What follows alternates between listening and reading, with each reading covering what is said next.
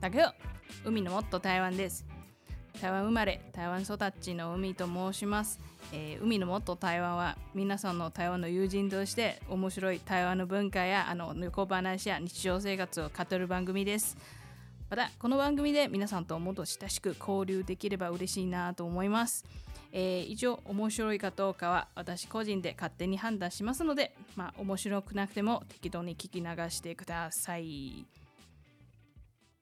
えーちょうど先月、まあ、私の母の時間に戻った時に、まあ、おじいちゃんもおばあちゃんもどちらも元気があってそれであのおじいちゃんとおばあちゃんに昔の話を尋ねました。えその時に「えうちのおじいちゃんのお父さんとうちのおばあちゃんのお父さんは、まあ、どちらも養子だったっていうことを初めて知ってて、まあ、つまり私の母が今使ってる名字が、まあ、本当の、まあ、つまり元々の名字じゃなかったっていうことも気づきましてまあちなみにあの私のおじいちゃんもおばあちゃんもどちらも無口な人なんですのでうちの母だってその日に初めてこの事実をしてもう目を大きくして驚きましたよ。まあそれは本当にですねまあまあ秘密だったっていうのが知らなかったんですね。はいまあ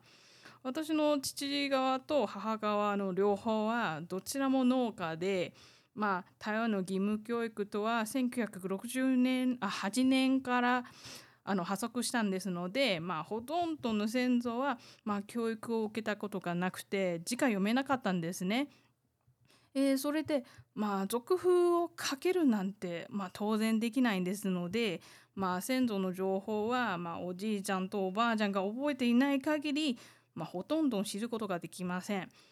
まあ、それで、うん、今回はですね戸籍を調べようとしました。えー私みたいな本性に、うん、そうですね、まあ、台湾の歴史に詳しい方なら分かりますけれども、まあ、本省と外省はですね台湾に渡る時期によって分けられるんです。まあ、本省とはですね大体先祖が明の時期あそれとも秦の時期に、まあ、つまり200年前からあ400年前ぐらいですね、まあ、台湾に移住した人なんです。えー外省とはですね1945年以降、まあ、中華民国政府と共に台湾に移住した人なんですね。まあ、つまり私の家系は多分明の時からか清の時からか、まあ、台湾に、まあ、200年300年ぐらい住んでいたのです。まあ、でも戸籍の記録っていうのがやっぱり、えー、とそんなに前からあるわけではなくて、まあ、日本時代からあるものなんですね。まあ、つまり私が知られるのが、まあ、ここ100年ぐらいの歴史しかわからないですね。まあここで早速、まあ、日本時代の戸籍表にあるものを紹介したいと思います。えーもちろん生年月日亡くなった日付まあ親それとも、まあ、配偶者の名前、まあ、住所は書いてありました。まあ、日本統治時代なんですので使われる年号は文久、まあ、慶応明治大正、まあ、昭和で書かれていまして、まあ、そこにもやっぱり気づいたのはですねまああの頃はですね本当に、まあ、台湾と日本は同じ歴史を共有していましたね。うん、それは実感が湧いています。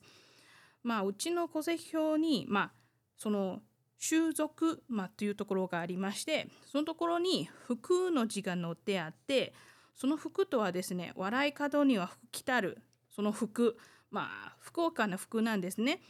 それが福建語まあ今っていうと台湾語が母国の人を指すそういう、まあ、種族なんですね。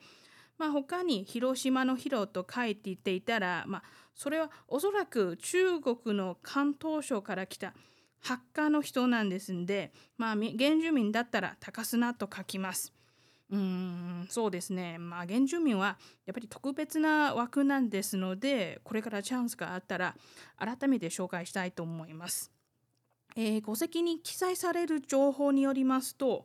私の父側のあのおじいちゃんのおじいちゃんまあそれはどう呼べれ呼べればいいんですかわからないですけど、またおじいちゃんのおじいちゃんまでは調べられました。はい、おじいちゃんからまあそうですね。私のおじいちゃんからもまあちょっとちょっと先祖の話を聞きましたね。まあ私のおじいちゃんのおじいちゃんはあのそうですね。家の火事でほぼまあそうですね。まあ家の火事で亡くなりました。まあおじいちゃんのおばあまあおばあちゃんもですね。まあ火事で亡くなりましたまあそれでまあ私のおじいちゃんのお父さんその時はまだまだ幼いのでまあ親戚に引き取られましたでもまあ親戚の家では虐待を受けてまあ少し大人になってからもうすぐ家出して自分でさまざまな農事のバイトでまあそれで独立しました。なんかすごく痛い話なんですけれどもまあそれでもやっぱり戸籍法を見るとなんとなく分かりますね。なぜかっていうとそれがあの私のおじいちゃんのお父さんあつまり私のひいおじいちゃんを引き取った親戚の資料も見えます。その親戚はですねなんと警察からも要注意な人物っていう注記がありました。まあ社会社会的から見てもちょっと危ない危ない人だったかもしれないですね。はい、それで面白いのはあの天然痘という、まあ、予防ワクチンを受けたどうか受けたかどうかも、まあ、記載されています。しかもあのですねあの移ったことがあるかどうかも分かります。まあ、100年前の世界に天然痘が盛んでいたことも戸籍表で分かりますね。うん、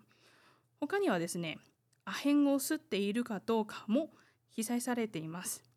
アヘンっていうのはあのアヘン戦争のアヘンで、まあ、麻薬なんです。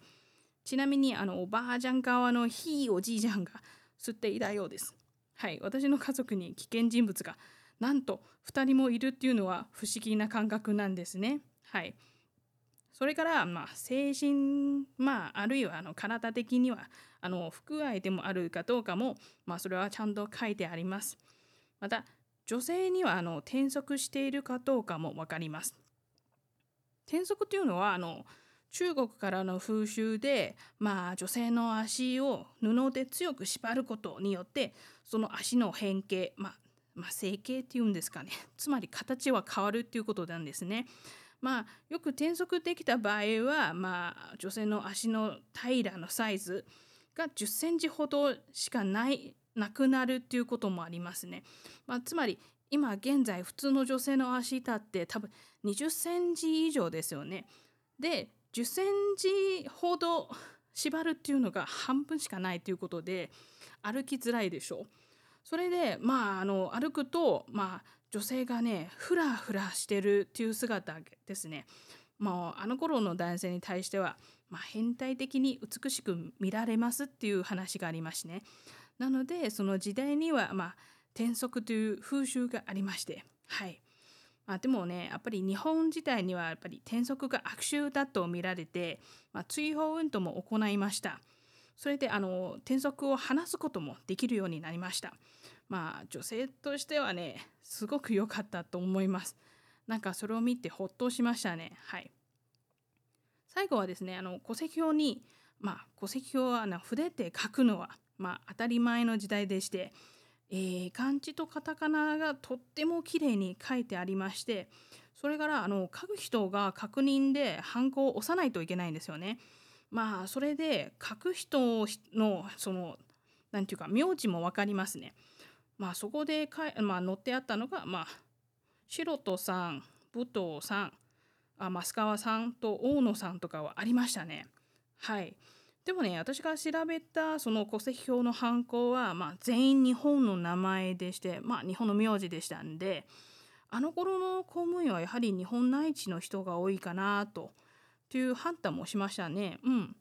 それでもやっぱりもっと自分の源を知ることができて楽しかったですし、まあ、日本時代のその戸籍表であの時代の台湾を知ることが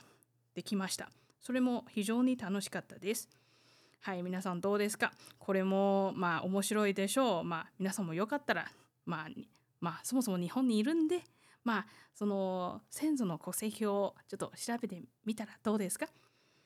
それではまた次回。再见バイバイ。